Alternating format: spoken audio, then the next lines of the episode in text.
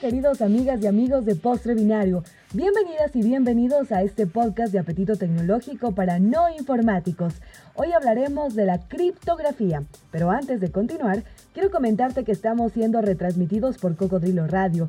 Además, la versión impresa de este postre ya está en circulación en Diario Crónica. Y también estamos en las redes sociales, Facebook y Twitter como Postre Binario.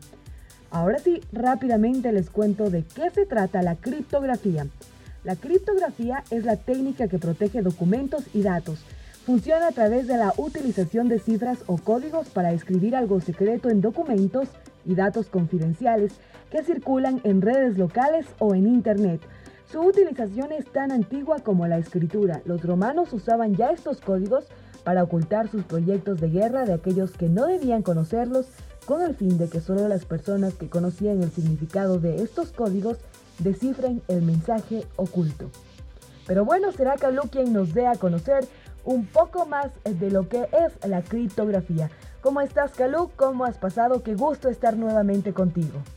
Gracias Tatiana, en efecto hoy vamos a hablar en, eh, postre binario de este tema apasionante como es la criptografía, aquella, aquel conjunto de herramientas, de técnicas, de algoritmos que lo que intentan es garantizar la privacidad de nuestra conversación en Internet, de nuestra vida digital.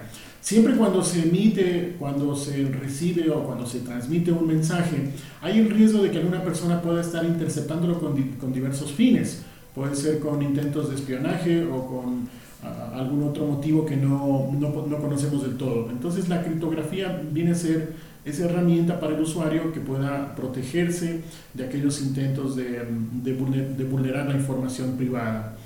Este tema de la criptografía creció mucho a partir de las revelaciones del programa PRISM, que, es, eh, que lo llevaba adelante la NSA, la Agencia de Seguridad Nacional de los Estados Unidos, por sus siglas en inglés.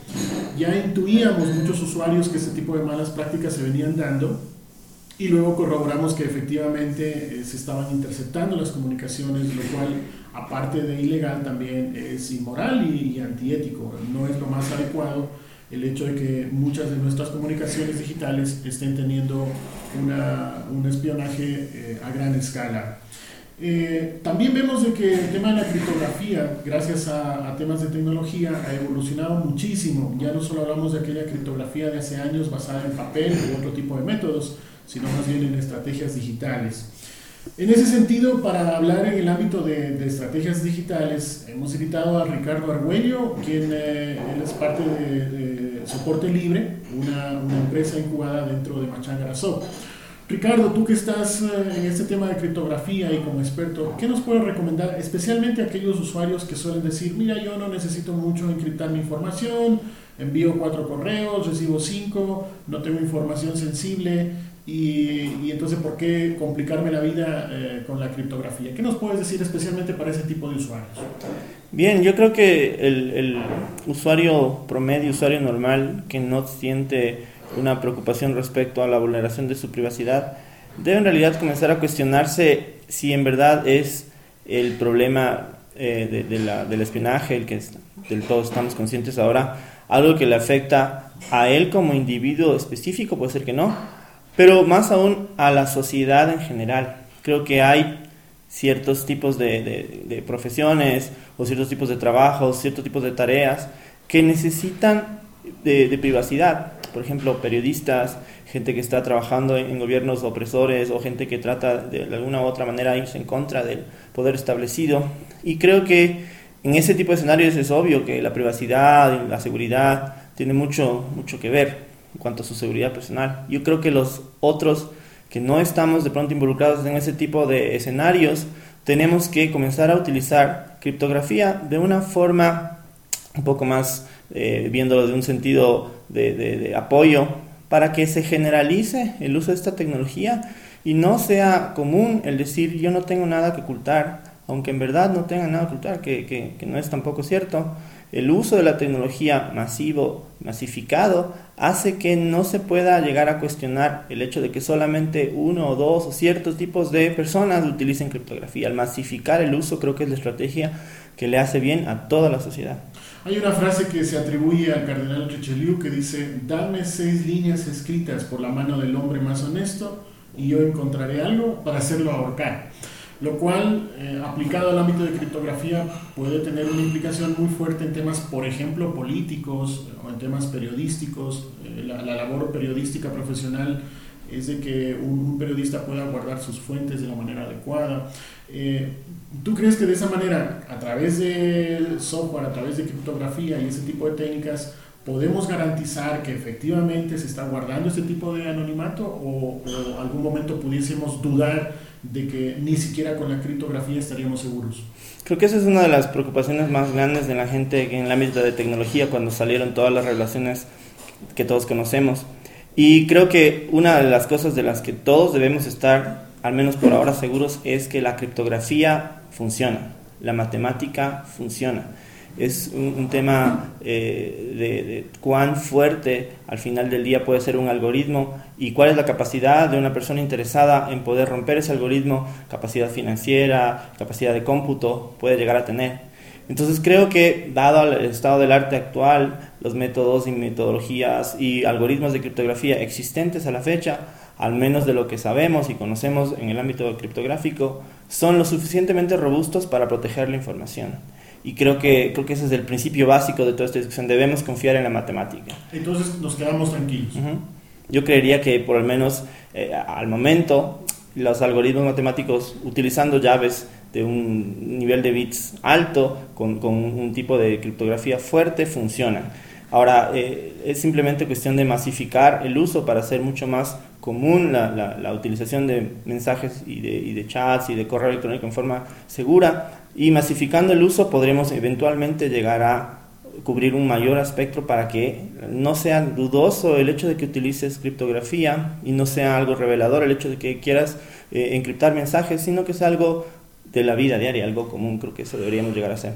Nos, agencia creativa, nos especializamos en creación, posicionamiento y activación de marcas, diseño web y fotografía publicitaria Estamos en Twitter como arroba y en Facebook como NoseAG Creativa.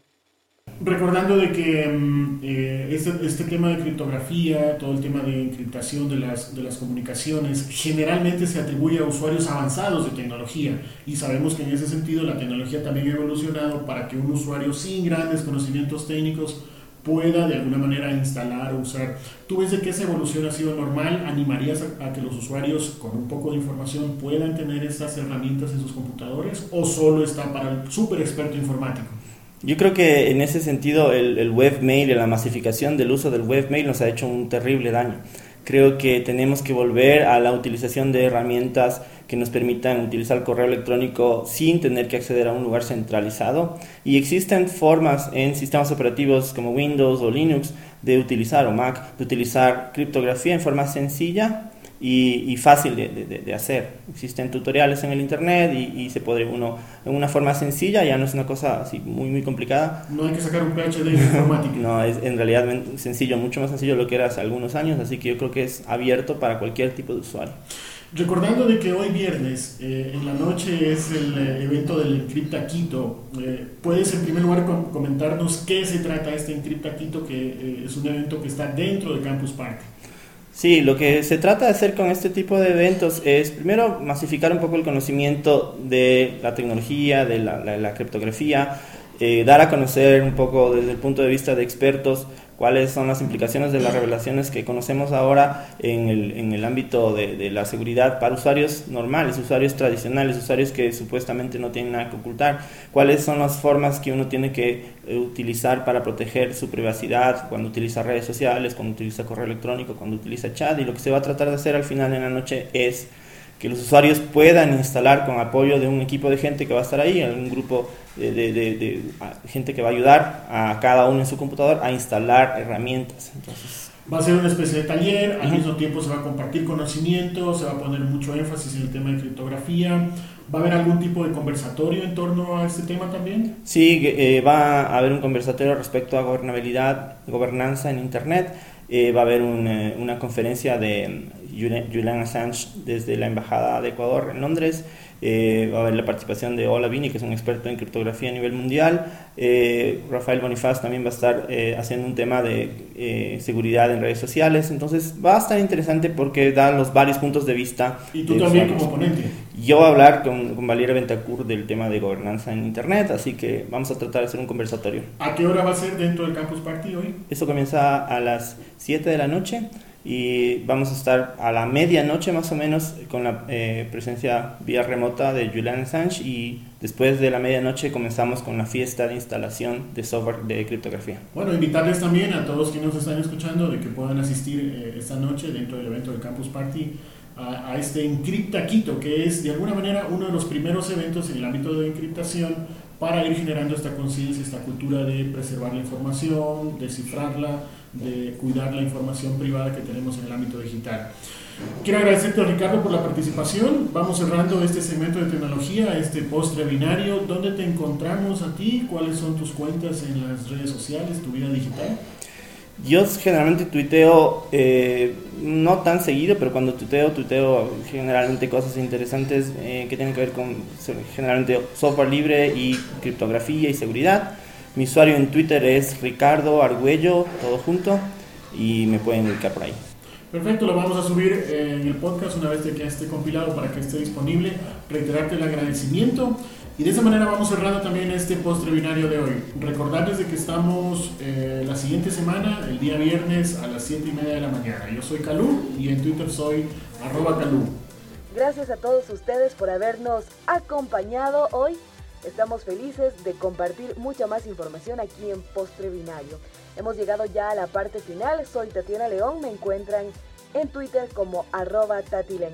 Les recordamos que fuimos retransmitidos por Cocodrilo Radio y además la versión impresa de este postre está ya en circulación en Crónica. No se olviden de seguirnos en las redes sociales Facebook y Twitter como Postre Binario.